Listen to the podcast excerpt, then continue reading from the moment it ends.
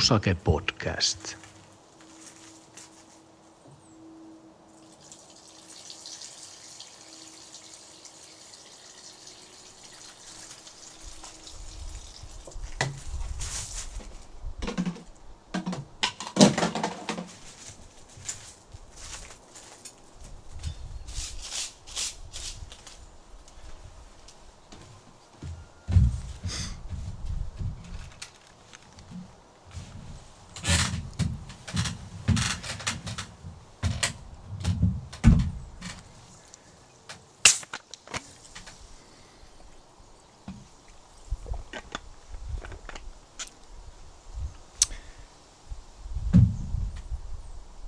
Terve taas. Mä oon Veli-Matti Aittula ja tää on Musake Podcast jakso 10.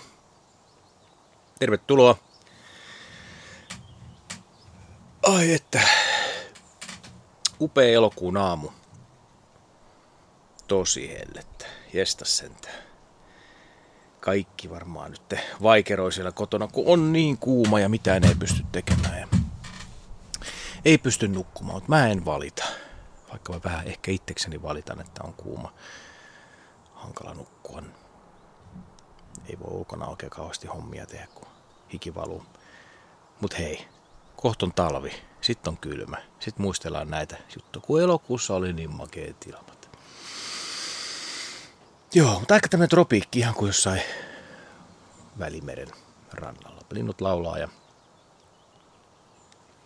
Ihan jees. Kyllä mä tykkään. Mutta. Nyt tulee vähän ehkä semmoista rankempaa podcastia. Pari chibaletta. Tuossa nyt vähän ollaan tuosta pientä hurlumeheitä heitettiin Mikan kanssa ja Irksen kanssa tietysti ihan vakavaa asiaa väännettiin edellisessä elospesiaalissa, mutta nyt mennään tähän mun elämän yhteen tämmöiseen isoon hankalaan asiaan kuin tähän mun näkövammaan, eli joka on nimeltään diagnosoidusti retiniittis pigmentosa. Silmänpohjan rappeama. Kerro vähän, että minkälaisia juttuja tässä nyt on sitten tullut vuosien varrella koettua ja mietittyä. Mä istun nyt tässä mun kodin etuterassilla mun takana mun talo, portaat, mistä pääsee tonne sisälle ja kun tästä eteenpäin nenä näyttää, niin sieltä löytyy autotallia, puuliiteriä, aitta. Pikkusen käyn enää oikein, niin sillä menee tämä meidän pihatie tonne pitkälle. Siellä on sitten roskakatokset ja siellä menee tämä tie meidän ohi. Ohi, missä sitten ihmisiä välillä kävelee ja juoksee koirat jolkottelee. Näin. Ja tämä terassi, mä oon tämän rakentanut mun vanhimman pojan kanssa jo yli kymmenen vuotta sitten. Tässä on tämmöinen pitkä pöytä, minkä mä oon rakentanut tähän, missä mahtuu koko mun perhe ruokailemaan tarvittaessa. Ja siihen mahtuu vaikka vähän isoäitiäkin mukaan. Iso varjo, jos sataa vettä, niin ei haittaa grillit ympärillä. Ja tuonne vasemmalle kun katon, niin siellä sitten laskeudutaan tuonne ala terassille, mistä mä oon tehnyt Arla-instituutti osan. Ja siellä sitten, missä tuo aikakone tuli tehtyä ja sieltä löytyy kerttua ja markit, juksea ja trampoliinia. Ja sitten mennään tuonne takaterassin puolelle sitten, mutta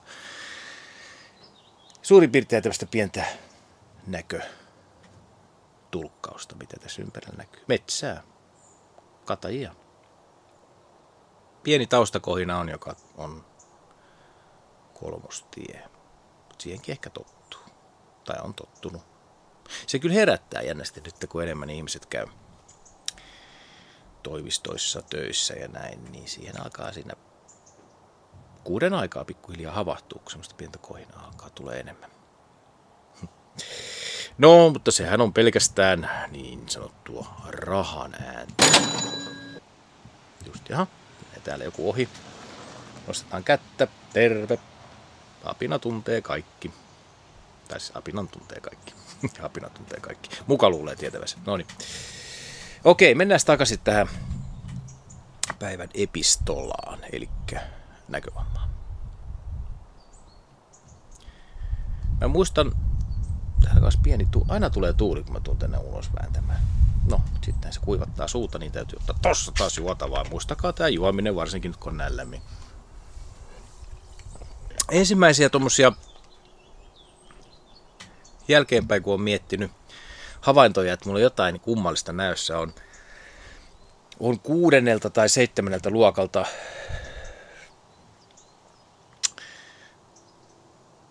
kun mä menin tuonne Mommilaan Toni Kytöllä käymään kylässä ja ovesta sisään ja se oli tosi hämärää ja mä jotenkin vedin jarrut pohjaa, että mitäs täällä on ja sitten Nummela Janne, mun kaveri oli se, että aina mennä vaan nyt siitä ja sitten mä vähän kompuroin ja okei, no löysin eteenpäin. Se on jäänyt mieleen, että joku tämmöinen hämärässä toikkarointi. Että jotain tämmöistä pientä hässäkkää on ollut.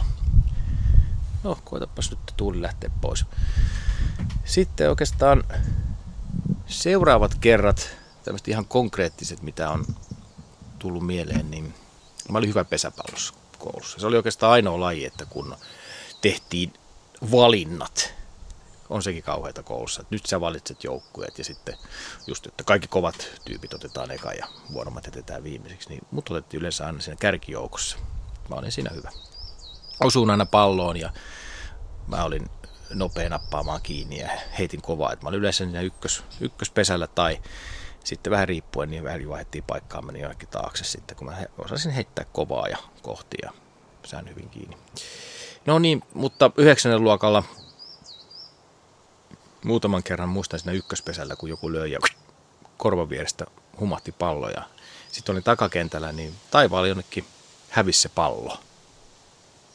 Sitten mä vaan jotenkin mietin, että no, no, no, jotain tässä nyt on ollut, mutta ei se jotenkin vaikuttanut sitten edempää sinne, sinne, sinne aivodystyröihin. Ja, no sitten mä lähdin tosiaan, kun en päässyt sinne Sipeliuslukioon, niin lähdin rakennukselle töihin. Siellä alkoi tulla sitten vähän hämäräs ongelmia, että mä olin tuolla stadionin peruskorjausta tekemässä yhden aliurakointiporukan kanssa. Ja sitten aamulla lähdettiin kävelemään sinne – niitä portaita pitkin kohti katsomoita ja sitten siellä oli yksi semmoinen iso reikä siellä hakattu sinne katsomoportaisiin ja mä, mulla oli joku lauta pakka selässä ja lähdin kävelemään sitä ja kaveri tulee perässä ja se jotenkin sellainen hei, hei, hei, hei, hei, hei, hei, pysähdy. No mitä?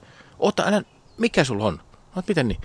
Eikö sä näe, että siinä on hirveä reikä edessä? Ja en mä huomannut ja sitten katsoin tarkempaan, että okei, joku siinä on. Ja Siinä oli iso reikä ja olisi varmaan 15 metriä tippunut sinne alas, kun siihen ei ollut vielä merkattu mitään, ja, tai oletettiin, että kaikki sen reijän tietää. Sitten me jotenkin sitä, mitähän tämä nyt oikein on. No, kerron sitten vanhemmillekin, ja ihan tarkkaan en muista sitten, miten se homma meni, mutta jotenkin tämmöisiä pieniä muisteluja oli, että – mun isä sitten, kun ajeltiin autolla, mä olisin kyydissä, niin sanoi, että miten sä, miten sä, sano, kun sä näet tuon liikennemerkin tai niin pimeällä varsinkin, että miten toi ja miten toi. Ja siitä sitten jotenkin se lähti se homma, että vähän puhuttiin siitä asiasta ja sitten aika lailla siinä 89 syksyllä, kun mä olin sieltä 9 sitten päässyt pois, niin mentiin sitten tonne Meilahteen silmäklinikalle ja tehtiin testit.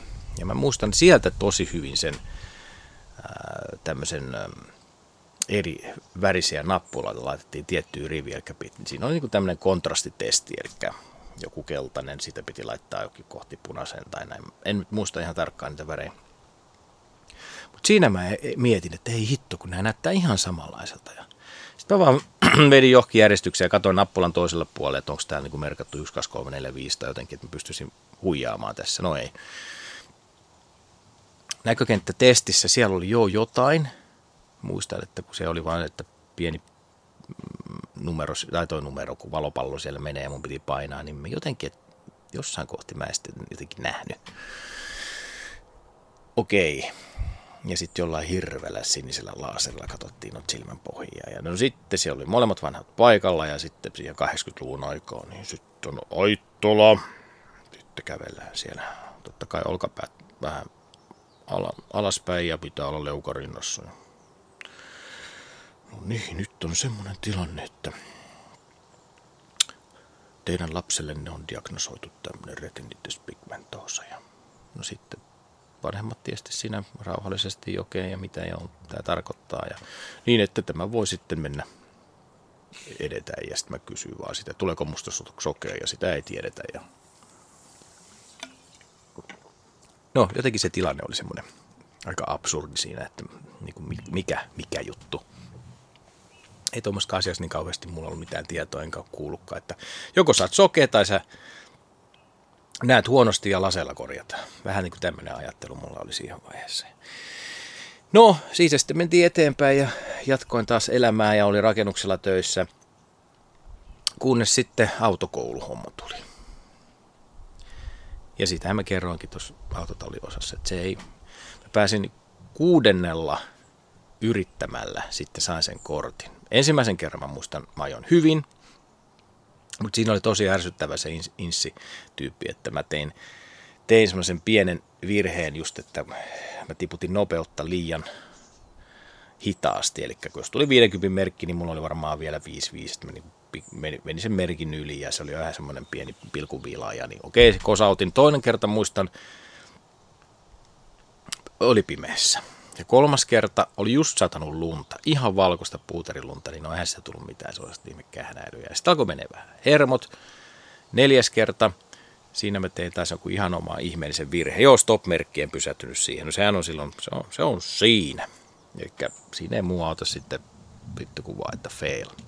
No sitten viides kerta, sekin oli pimeässä, jolloin sitten autokoulu opettaja sanoi, että hän tulee kyllä nyt mukaan katsomaan sitä sun kuudetta vetoa. No sehän meni ihan täydellisesti, eihän se nyt mitään oikein ollut ja sain kortin ja lähdin sitten ajelemaan autoa. Mutta tosiaan pimeällä en ajanut, että muutaman kerran yritin ja se oli tosi hankalaa. Eikä mulla tullut auton kanssa mitään ongelmia. Mä jotenkin kumminkin tiesin sen, että mä en näe, näe jotain asioita. Mä en silleen kaahailu ja aika hyvin ajoin. Varsinkin kun mä ajoin Helsingissä, että tapahtui paljon. Kun mä joudun pyörittämään päätä, niin siellä ei ollut minkään näköistä ongelmaa. Että ehkä ne se enemmän olisi tullut sitten tuommoisella maaseutuhommalle, että jos joku poro hyppää sieltä eteen tai joku kenguru tai muuta tämmöistä tyyppiä tulee sieltä. En tiedä, no mitä se nyt voi olla. Mutta ei onneksi tullut mitään. Ja yhden ainoan oikeastaan semmoisen kolarin ajoin omalla autolla, tulin kerran Mäntsälään ja sitten lähdin risteyksessä kääntyy vasemmalle ja siinä oli siinä oli jotain viivoja maalattu ja kun mä lähdin katon, vasemmalle lähdin kääntymään, katoin oikealle, niin siellä olikin semmoinen muovikeila. Ja se oli jännästi jäänyt niin kuin tolpan taakse, niin mä vähän sen keilan yli ajoin. Et siinä oli ehkä se yksi, yksi tota juttu. Ja sitten kerran Akin kanssa, Akin mun kaveri oli kyydissä Riihimäellä ajeltiin, niin sitten totta kai kun siinä vähän zoomataan, että minkä näköisiä kaksijalkaisia farkkuja on kävelemässä siellä molemmalla puolella tietä, niin siinä tuli semmoinen aika lähitilanne, että se suojatien yli tuli mies talutti pyörää, niin pikka, mä onneksi äkkiä huomasin ja jarrutin, niin se osui vähän siihen pyörän tuohon takalokasuojaan, mutta siinä ei onneksi nyt käynyt mitään, mutta se oli vähän se omaa hölmöyttä. Ja sitten yhden oikeastaan kolarimajan yhden, yhden tota, Jussin autolla, ei oman veljeni Jussin, vaan ää, tultiin, mikäs rokki se nyt oli? Se taisi olla tuo, no, no siellä oli kumminkin iso vaala ja kaikki muut. Nummirokki. Sieltä tultiin ja mä olin ainoa, joka oli silleen niin kuin ajokuntoinen ja ajoin semmoisen volkkari tämmöisen pakettiauton pois ja käytiin heittämässä tuonne lopelle sitten yksi kaveri ja sitten hiekkatietä pitkin lähin sitten ailee. Ja mä en tiedä, mitä se vieruskaveri siinä touhus ja puuhas sitten jotain heilutti, että niin kuin, jostain hirveästä se puhui ja mitä jotain sähläsi, että mä niin kuin, mikä nyt, ja sitten auto heilahti mutkassa ja oli semmoinen, siinä autossa oli semmoinen, että se, kun jarruu paino, niin se vähän puosi sinne oikealle, niin paino jarrua ja sitten se osui semmoiseen kaivon renkaaseen vähän ja etupyörä ripustus meni siitä sitten, mutta siinä oli pyöräliike vieressä ja saatiin uusi pyörä. Mutta se oli ehkä semmoinen, se, oli, se ei ollut kiva homma, mutta maksumieheksi tuli jouduttua ja oli homma. Joten Jussille terveisiä, jos joskus kuuntelet tätä, että se oli minun syy ja onneksi olit mukanakin, että kaikki ties mitä tapahtuu. Hmm. Etetään nuo auto hommat pois. No sitten tämä musahomma, siitäkin puhuin, että aikaisemmissa jaksoissa, että mulla on aika vaikea sitten noissa pimeissä luolissa nähdä kitaran kaula. Ja sitten alkoi pikkasen tippumaankin se kitaran tilutusinto ja näin, koska just, että jos jotain alkaa bendiä vetää korkealta, niin tämä alkoi olla vaan tosi hankalaa. Että vähän se musiikkihomma siinä kiristyi kanssa ja autolla, tosiaan autolla ajoin, autolla ajon jätin pois, niin kuin kerroinkin, siskolle avaimet näin. Ja sitten tuli tämä vaihe, kun puhunkin kuntoutustutkimus ja äh, sitten lähdin Arlaan opiskelemaan ja niistä nyt on aika paljon kertonut. Mutta mitä tämä tekee, tämä näkö mulle? Mä en oikeastaan sitä väliltä olla semmoista ihan story kertoa, mitä tapahtuu. Nämä oli ehkä ne alkupätkät, nyt just nämä, mitä mä kerroin, nämä autohommat, mitkä semmoista tiettyjä konkreettisia juttuja toi mulle. No sitten ehkä liikkuminen tämmöisissä, no niin tietysti ne baarit. Se oli muuten jännä juttu. Silloin kun sitten oikeastaan tiesin Arlassakin, kun asuin ja siellä Myyrmässä asuin, niin baarissa, kun mä otin alkoholia, niin mun näkö parani. Se oli ihan käsittämätön tämmöinen, niin kuin mä aina vertasin itteeni tähän Sörssössöniin, tähän Speden tai Uuno Turhapuron kaveriin. Muuten ei muuta kuin pieni hetki Veskulle Loirille, niin että kun hän joi joku must, must, Uno, ton muistin menettää, mikä se nyt olikin, niin Sörsessä kun se joi, niin se tuli niin kuin selvis tavallaan, että sitä meni niin kuin päinvastoin homma. Mulla oli jännä se, että kun jos mä otin niin kuin muutaman bissen tai jonkun tuolla ravintolassa, niin mä aloin niin näkeä paremmin. Eli se oli siihen aineenvaihduntaan liittyvä juttuhan, tämä on tämä silmäpohjan rappeuma. Niin se oli aika mielenkiintoista oikeasti, että, että pitääkö mut joka päivä ryypätä, että mä näen paremmin. No ei.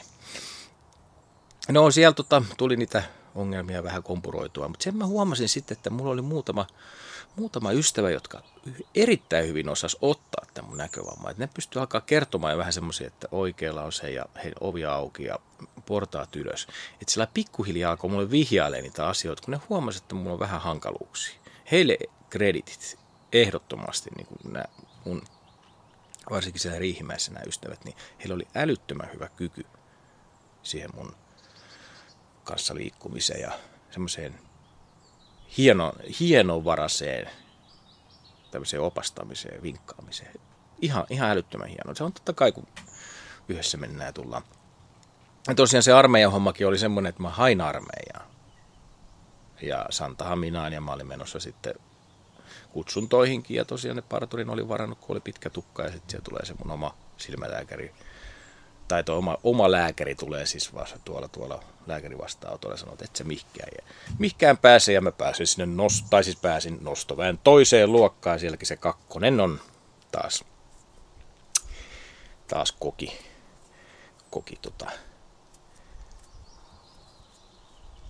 mitähän se nyt sitten koki? Mistä sen tietää? Sitä voidaan vaikka miettiä. Otetaan siihen vettä. Mutta joo, äh, ootas mä otan ajatuksen takaisin, mä kelaan vähän taaksepäin. Mm. Joo, niistä opastamista tämmöistä pienistä, kun mä sitä armeijaakaan käynyt, mutta mä olin elisen armeijan sitten kavereiden kanssa, kun ne aina tuli lomille ja oltiin jossain il- vissellä tai iltavapailla, niin mä olisin mukana. Mä kuulin ne kaikki armeijan jutut, että mä osaan ihan hyvin. Kaikki luulisit, että mä oon käynyt armeija, jos mä alan selittää, että mitä siellä tapahtuu ja mitä näin näin ja missä ryvyttiin. Ja mä aika moneen kertaan käynytkin armeija. Joo. No, mutta sitten tosiaan, kun niin, niin kauan se oli ihan hyvä, kun se alkoi tuohon liikkumiseen vaikuttaa. Ja se oli niin kuin tosi semmoinen hankala ja ilman keppiäkin, kun vielä liikuin, niin se alkoi vaikuttaa sillä tavalla, että kun mä oon erittäin nopea liikkeessä, niin tosi terävä ja se, aina se semmoinen nopeus on ollut mulle niin kuin juttu. Niin sit mä en pystykään enää liikkuu sille terävästi nopeasti, että mä oon niin unissa kävelijä. Se on niin kuin tosi hankalaa.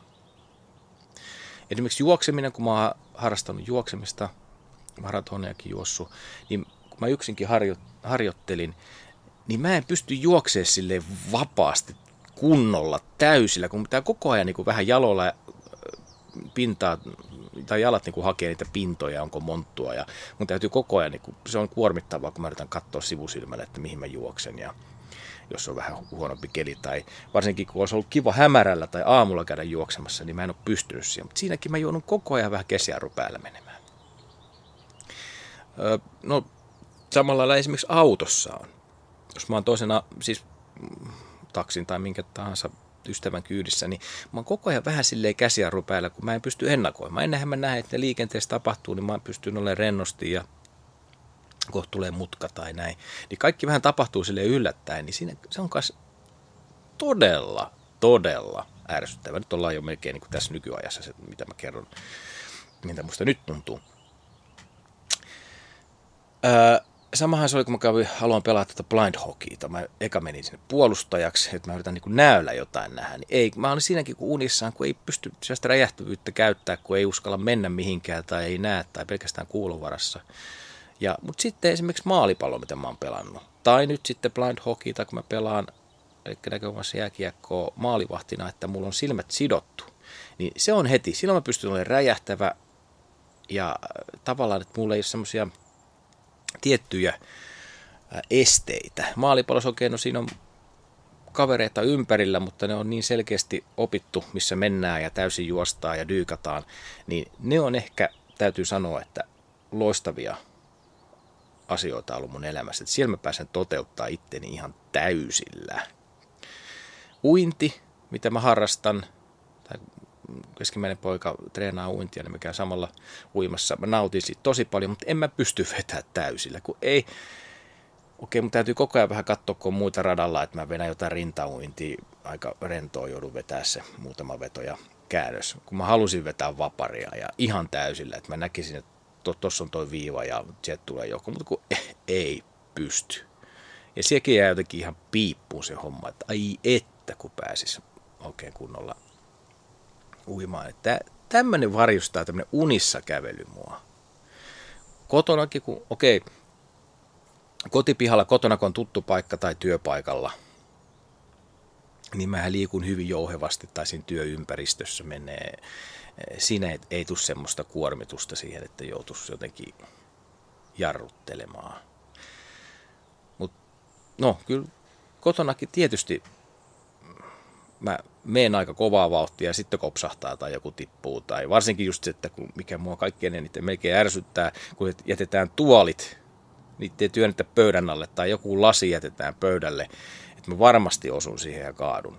Että kun ihmiset tietää, mun perhe tietää, että mä en näe ja isi, isi tulee sieltä kohta miljoonaa, niin se on ehkä sitä mun omaakin tyhmyyttä, että mä en vedä sitten, täältä tulee töks, töks, unissa kävelijä, eh, eh jotenkin aina haluaa, että kotona sitten voisi olla rento, mutta pitäisi vaan saada sitä malttia, mutta kun sitä ei ole, kun pitäisi päästä vauhdilla ja pitäisi mennä tonne. Mutta kun ne ei noin silmät anna periksi, että joku lehti siellä koko ajan pistää sitä unissa kävelyä päälle, eli käsijarrua. Se on ehkä se suurin ärsyttävin asia mun elämässä, että niinku voi että, että mä halusin, halusin mennä – joku polkupyöräilykin aikoinaan. Ja että se oli, oli niin siisti vetää itse fillarilla, mutta nyt ei. Ei, ei, ei, en tietysti uskalla näin semmoiseen mennä. Mutta nämä on niin jänniä tilanteita. Ja sitten se, mikä vielä vähän korostuu siinä, että kun mä en näe jotain asiaa, niin sitten mä alan pikkusen myös kääntää sitä ehkä joskus myös niin kuin vanhemmuuteenkin. Että hei, sitten kun meet, meet siihen bussiin, niin, niin, niin katsot sinne, se tulee se bussi, niin kuin, hei, totta kai mä nyt näen, kun se bussi tulee tai jotain tämmöistä pientä mm, selvittelyä siinä, että mitä pitäisi huomioida, vai kun se on itsestäänselvyys, kun näkee. Mutta nämä on tämmöisiä, mitä pitäisi vielä itsekin jotenkin päästää vapaalle. No, okei. Okay. Ja sitten se, mikä mua ärsyttää, että kun näkisi paremmin. Nyt on tietysti tämmöinen tilannekin maailmassa, että, että tota, on inflaatiota ja on vähän korona ollut takana, mutta kuinka paljon tässä maailmassa olisi töitä, mitä voisi tehdä. Ja jos mä näkisin, niin mä tekisin. Siis, oh, tuo olisi vaikka siis mitä, voisin mennä Raksalle duuniin, mä voisin tehdä avustajan duuniin, voisin tehdä ihan mitä vaan, jos mä näkisin. Ja mä tekisin. Et se, se ei niinku siitä kiinni jää, että mä haluaisin tehdä. Mulla on tietysti hyvä työ nytkin, mutta nyt on ehkä vähän rauhallisempaa siinä saralla, niin haluaisin tehdä paljon paljon hommia. Kotiin mä en jää. Et sit, siihen mä en niinku lähde, että mulla on näkövamma, että mä alan siitä jotenkin veltostun ja ei mulla tässä enää mitään tekemistä. Aha, nyt siellä näköjään puhelin soi, mun täytyy sanoa, että no, painetaan tosta, niin se tuli meinaa tosta joku perheenjäsen soittaa, kun tuli tuommoinen näin. Niin eh, joo, töitä olisi kiva tehdä, mutta tehdään nyt ne, mitä pystytään. Ja sitten tuo soittaminen on myös se, että nuotteja kun ei näe, niin harmittaa. Että paljon joutuu miettimään biisejä sitten ihan muistin kautta ja sitten kun ei kaiken näköistä taitoa tuossa musiikissa, just säveltapailuja ja tuommoisia – että pystyy blokkaamaan hirmu hyvin biisejä korvalla, niin sekin aika paljon kuormittaa. Vie sitä aikaa, että kun katsoisi tuossa nuotit vaan ja pläräisi, pläräisi, aha, tosta noin. Mutta mikä siinä taas on hyvä se, että mä en ole siihen varsinkin äh, siihen niin nuotteihin pelkästään tukeutuva soittaja. Että jos mus, biisissä tapahtuu jotain, niin sitten nyt ei olekaan nuottiviivastolla, miten nyt pystyt, voi kauhea, tai sitten pöyristytään ja kaadutaan selälleen ja kantapäät on kohti kattoa, kun nyt ei ollakaan siinä viivastolla, vaan että mä pystyn sitten jollain tavalla etenemään ja mikä mä puhuinkin aikoinaan, ai aikoinaan, kun aikaisemmin mä en keivi missä jaksossa siitä, että se on parasta, että se bändi löytää takaisin sille yhdelle ladulle ja mennään biisi loppuu. Nämä on niitä kivoja juttuja, mitä sitten on myös ehkä tämä näkövamma tuonut tullessaan, että pitänyt alkaa näitä miettimään. Sitten ehkä niinku peiliin katsominen olisi ehkä kiva nähdä vähän minkä näköinen tyyppi on, että onko kuinka harmaa hapsineen ja onko parta kuinka harmaa, niin kuin on sanottu, että iskellä on vähän par, parta harmaa tosta. Tai sitten se, että onko kuinka likainen paita tai muuta, muut menossa jonnekin, eikä joku vaimo tai joku taksikuski sanomassa, että hei, chiikaas nyt vähän minkä näköinen tuo paita on. No, nämä on tämmöisiä asioita. Mutta se positiivista, että mä joskus 35-vuotiaana viimeksi nähnyt mun naamani ja mähän olin niin komea kerta kaikkia upean näköinen jätkä. Ja sen mä aina muistan. Jos joku sanoo, että että kun et näet peilistä. Mä, mä näin silloin. Ja mähän on, mä en näe mun vanhenemista. Mä, mä, mä näen sen 35-vuotiaan hyvännäköisen jätkän siellä, niin se on ihan jees. No. Mutta kyllä se hankalaa on, kun ajattelee, että mä nyt on tässä tämmöinen tämmöinen aikadilemma, mikä tämä on. Että mä oon 16 vuotta kohta asunut tässä mun selän takana olevassa talossa, ja sitten mennään 16 vuotta taas taaksepäin, niin silloin mä sain tiedon tästä mun näkövammasta. Tämä on semmoinen aika pitkä sykli. Paljon on tapahtunut siihen ja siihen onko nyt 32 vuoteen, joo, 33 vuotta, mitä siitä tulee. On äijä muuttunut, nopeus, se, on silti tuolla hallussa, joo. Pitäisi vaan jotenkin saada se purettua, että onneksi, onneksi tota, kotonakin väliin sanotaan, että nyt me lenkille, me kävelylle, me jonnekin. Pitäisi päästä vähän niin kuin purkamaan sitä. Hei, tuo trampoliini on kyllä aika hyvä. Nyrkkeilysäkki, että okei kunnolla paiskoon, niin kyllä se siitä helpottaa. Mutta, ää, kyllä sitä monta kertaa on vähän myös kateellinen niille. Puhuttiin Iiriksen kanssa just tästä kanssa näistä erilaisia näkövammoja on tai näkörajoitteita on, niin kyllä mua harmittaa se, että joku pääsee esimerkiksi juoksemaan, tosta vaan lähtee. Ah, ihana lenkki. Niin kyllä mä oon silleen, että, että kun taas on vähän kesäkiloja tullut, kun pääsin vetää tosta noin kolme viikkoa tiukasti, niin ne olisi siinä. Mun täytyy miettiä, että nyt paistaa aurinko, ei pitäisi olla vähän pilvistä, ja nyt mä voisin, ei. Mutta se on sitä oman pään kanssa touhuumista, niin ei sille oikein muu auta kuin sen kanssa tulla toimeen. Joo. Ja totta kai kaikki ne semmoiset asiat joskus mietit, mietityttänyt, että miten lapset sen ottaa, että isällä on näkövamma, mutta no, niin joskus mun vanhin poika on sanonut, että isi hänen on niin vaikea niin tajuta, että sä et näe, että se on aina, aina ollut tuommoinen tilanne ja näin, lapset on lojaaleja kumminkin siihen, että isä ja äiti on se mikä on. Ja totta kai se on hieno asia. Ja totta kai, että häpeä ja häpeävätkö he isää, kun on tämmöinen ja näin. Ja jos joku häpeä mua, niin niin kuin sanoin, että se on hänen ongelma. Ei sille mitään voi. Se on semmoista. Jos ei mun kanssa pysty olemaan sen takia, että mulla on näkörajoita, niin sitten ei kannata olla. Sitten kannattaa mennä niiden parempien tyyppien kanssa. Mä oon oikeasti ihan hyvä tyyppi. Mä ainakin luokittelen itteni semmoisen hyvien tyyppien joukkoon ja tiettyyn kastiin. Tai mä ainakin reilu ja näin, että jos sovitaan joku asia, niin se on sovittu ja sitten jos mun luottamus petetään, niin se on sitten siinä. Sitten on enää turha tulla niin selittelemään mitä, että kun oli, kun, mutta kun ei käy. Musta on puoliksi pohjallista verta, niin asia on loppuun käsitelty. Niin se vaan menee. Joo, miten se tähän näkövammaan liittyy? Ei millään lailla. Persoonallisuusjuttuja.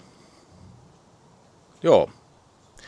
Mutta retinitis pigmentosa tässä jyllää ja maailma pimenee häipyy mun silmistä. Kerran yksi Julia Kalavainen teki musta pienen tämmöisen pienen, äh, mikähän se nyt oli projekti, se oli Aalto-yliopistossa tämmöisen äh, videon, pieni elokuva, tämmöinen. Ja siinä oli äh, otsikkona niin kuin menetys. Ja mä siinä kerroin just näkövammasta, että just tämmöiset niin maisemat, mitä mä ikkunasta näkisin tai jostain lentokoneesta, kun laskeutuu jotkut hienot vuoristot, niin mä en niitä näe. Ja kyllä mua harmittaa taas sekin, että joku matkustaminen, esimerkiksi joku vaellus, niin oishan se upeata se vaellus. Okei, se on haastavaa, hyvä maasto, mä saan ehkä liikuntaa siitä, mutta et näkis ne kaikki upeat, hienot maisemat, niin en mä pysty, en mä saa siitä enää mitään. Äänimaisemat on ne, mistä mä tykkään hiljaisuus, mä saan sit sitä kautta niitä kiksejä. Niin kuin tässä nyt istuu ja linnut möykkää ja naapuri sirkkelöi ja pieni kohina tuolla kaukana.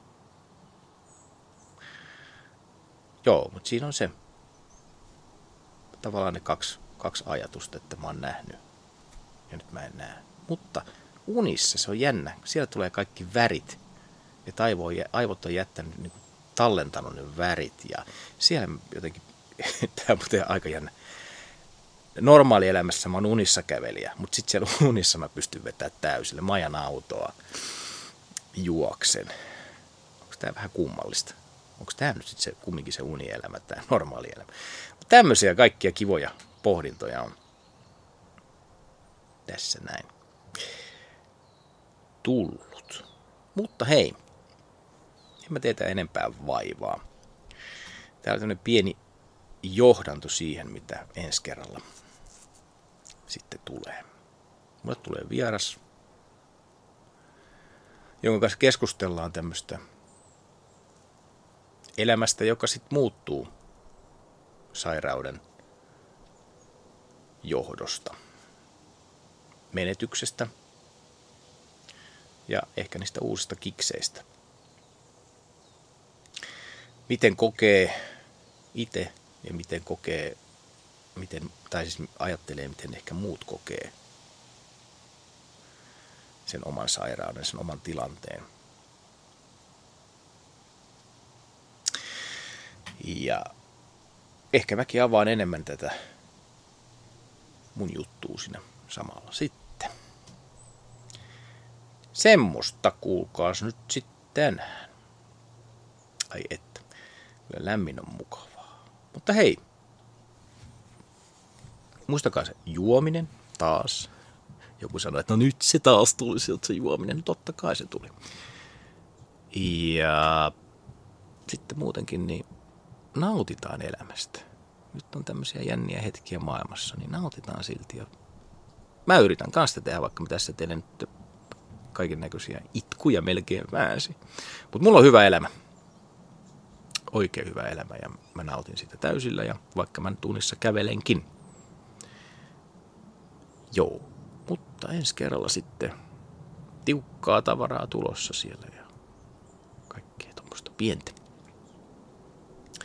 Ja täten ensi, ensi esittelyssä, ensi kertaa teidän korville keskimmäisen poikani sävellys, joka on tehnyt myös tämän minun podcastin intronkin.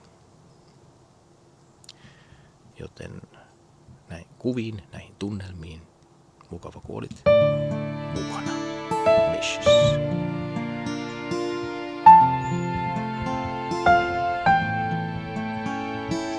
Kiitos kun kuuntelit. Musake Podcast.